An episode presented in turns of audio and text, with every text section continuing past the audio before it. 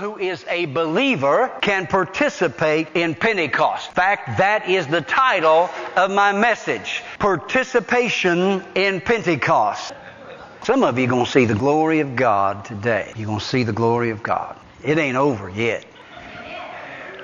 I know in most churches when the preacher gets up to preach, that's pretty much signaling the end of the service. That's not the case. Remember where you are. You're not in the church of the first self-righteous or the second seeker-friendly. Can you imagine being seeker-friendly on the day of Pentecost? Huh? Can you?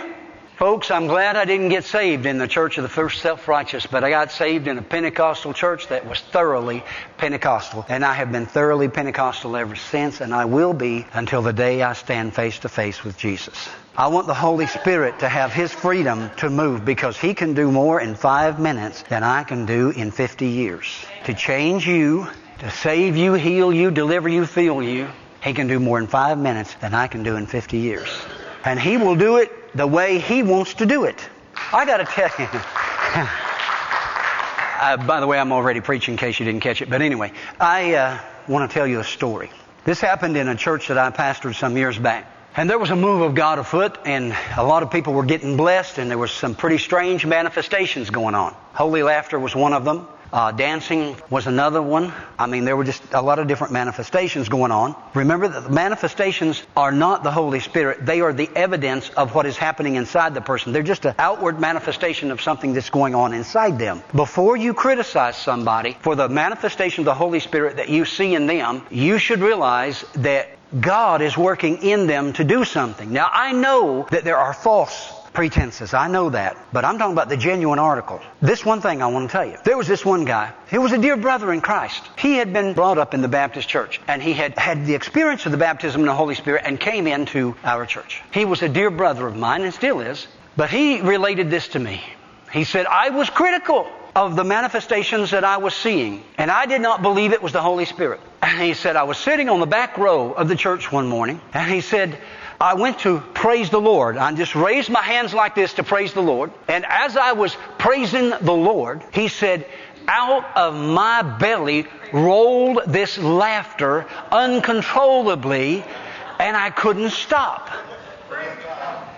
And he said, and my hands were stuck in the air. Now, I, I've seen people imitate it. I've seen that. But I'm telling you, this was no imitation. He said, and then it occurred to me, here I am, laughing like a hyena, and my hands are stuck in the air. They're going to know it's me. They're going to know, you know, everybody is going to be looking at me. But he said, you know what? I didn't care. He said, I enjoyed it so much, it didn't matter to me what anybody thought. Church, when you get to the point with your relationship with God where you are so in love with Jesus that you flat refuse, are you listening to me? You flat refuse to care what anybody else thinks about your love and your open confession, worship, and praise of Him. You are on the verge of understanding a little bit of what heaven is really like. Now, if that is foreign to you, if that bothers you, I encourage you to study your Bible and ask yourself this question. Do I really want to go to a heaven that's as boring as I am?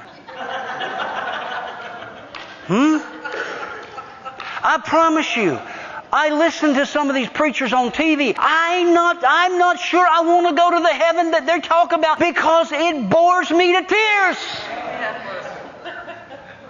If that's heaven, God help us all.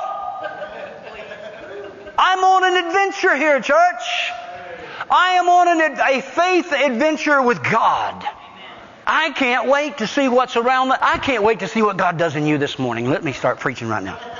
Jesus did not name a successor to His mantle of ministry, or did He? Some of you already said it. The answer is yes, He did. And the name of His successor is the Holy Spirit. Read John chapter fourteen, fifteen, sixteen. But the Holy Spirit cannot act or speak on earth to influence men to come to Jesus except through the body of Christ. In the time that Jesus walked the earth, if you wanted to know the power of God, if you wanted to see the power of God, if you wanted to experience the goodness of God, you went to where He was preaching, Jesus. And there you experienced all those things. Why? Because God was manifest in the person of Christ. He said He came to do just that. Listen, church, God took Jesus out and He left His body here.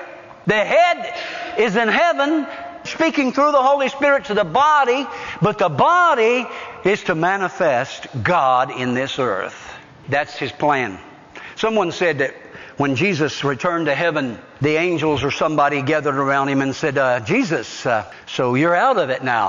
What is your plan? To spread your gospel throughout the world. He said, I've turned my work over to those twelve disciples, those eleven apostles there. They said, Jesus, do you have another plan?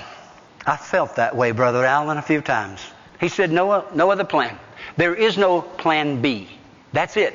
I have turned the work over to them. I've turned the work over to you. I've turned the work over to you. Same plan until He comes back, church. He has invested in us His authority, His word, and His power, and His compassion, and His love, and His mercy, and we are to take it to the world. We are to speak it to the world. So then, I can give you Pentecost in one word, and that word is save.